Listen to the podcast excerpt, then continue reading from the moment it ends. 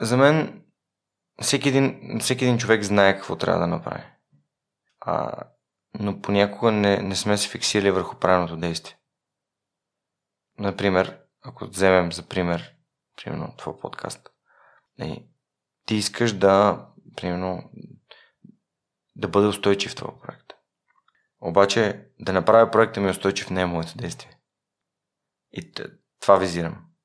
Хората са, искам да стана професионален футболист, добре, друга седмица ставам професионален футболист.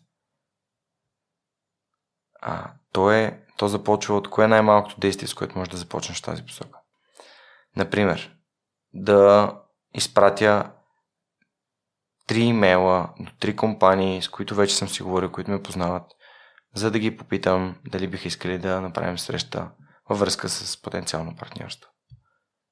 Това са неща, които зависят от теб. Или а, да се свържа с хикс човека, които, с които да говоря за това, това и това. Но неща, които са свързани единствено и само с теб и са под твой пълен контрол. Да подпиша договор не е под твой пълен контрол, например, защото се изисква две страни. Тоест, може да кажеш да сложа моят подпис в договора с еди кой си. А, това е нещо, което липсва на хората.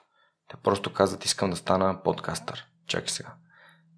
Първо, за да стана подкастър, кое, е най- е най-малкото нещо, което да направя? Да е да говоря с други, да ги попитам как се прави. Да организирам разговори с този, този, този, които познавам и имат подкасти. А, ако искам да отслабна, да говоря с този и този човек, който знам, че са отслабнали, за да ги питам как.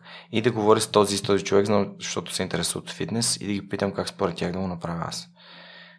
След това, ам, следващата седмица е възоснова на разговорите, които съм провел, какви са възможно... да напиша списък с възможностите и да избера възможността, която аз, която най-много подхожда на моето свободно време и така нататък. И така нататък. Тоест, е то едно буквално като лего от мисли и задаване на въпроси и последователно изпълнение на някакви малки прости действия. Но е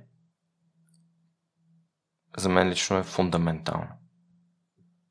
Рядко се връщаме от въпроса как да имам собствен подкаст до коя е първата крачка, която трябва да направя, за да се приближа до възможността да имам подкаст.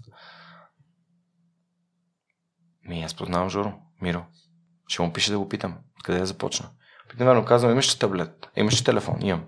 Добре. А, слагаш телефона между теб и намираш едно тихо пространство, слагаш телефона между теб и човек, с който искаш да говориш и записваш.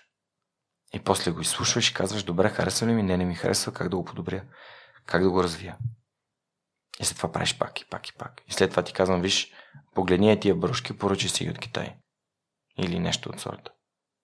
А, и това само по себе си кара хората да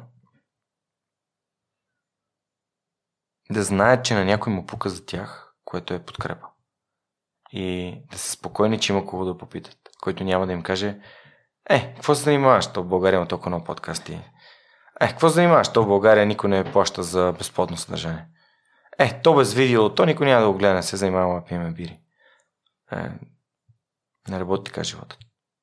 Живота търси, или поне аз търся в, в моя живот, хора, които ме подкрепят, разбират какво правя и го уважават.